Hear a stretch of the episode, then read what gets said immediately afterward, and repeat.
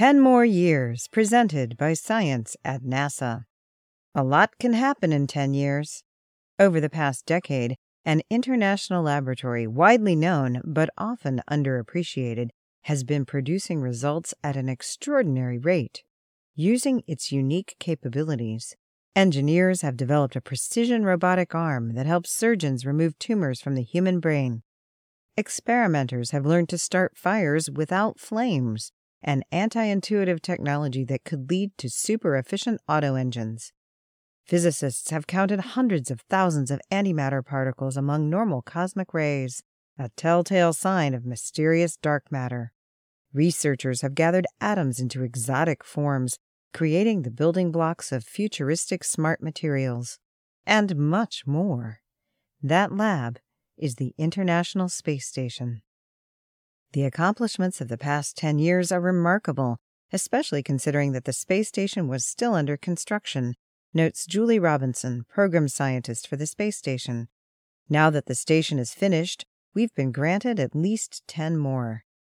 In January, the Obama administration announced an extension of the International Space Station until at least twenty twenty-four. The extra time allows NASA and other space agencies around the world to pursue a number of important goals. For one thing, the space station is crucial for long-duration travel through deep space. That may sound ironic, given that the space station never leaves Earth orbit, says Robinson, but we have determined that research on station is necessary to mitigate twenty-one of thirty-two known human health risks associated with long-duration space missions. The road to Mars leads through the space station.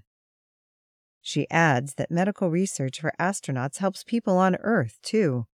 Treatments for bone loss and muscle decay and advances in telemedicine are just a few of the spin-offs that have made their way into hospital rooms since the International Space Station program began.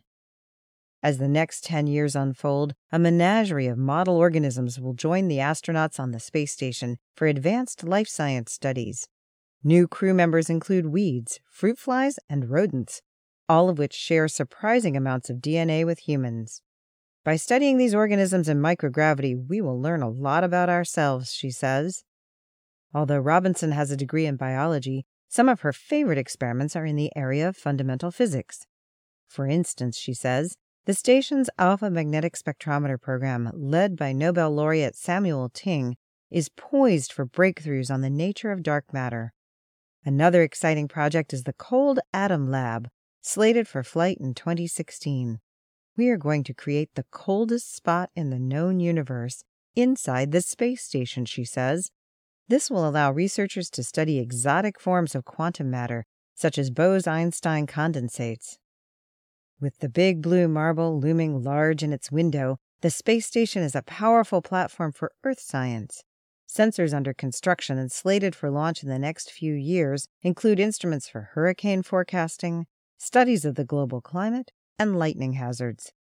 The extension of the space station allows Earth science instruments to collect longer-term data sets, notes Robinson. Some of our existing sensors will collect ninety percent more data during the extra decade. The station's ten-year extension also boosts the development of America's homegrown commercial space program. SpaceX and Orbital Sciences Corporation, which have contracts to supply cargo to the station, can now look forward to competing for future contracts. SpaceX, Boeing, and Sierra Nevada are also interested in launching crews to the station by twenty seventeen. As commercial providers provide access to Earth orbit at lower cost, we move toward the day when scientists will travel to space to do their own experiments firsthand. A lot can happen in ten years. For more information about science in orbit, visit w w w dot nasa dot gov slash I S S dash science. For science in Earth orbit and beyond, check science dot nasa dot gov.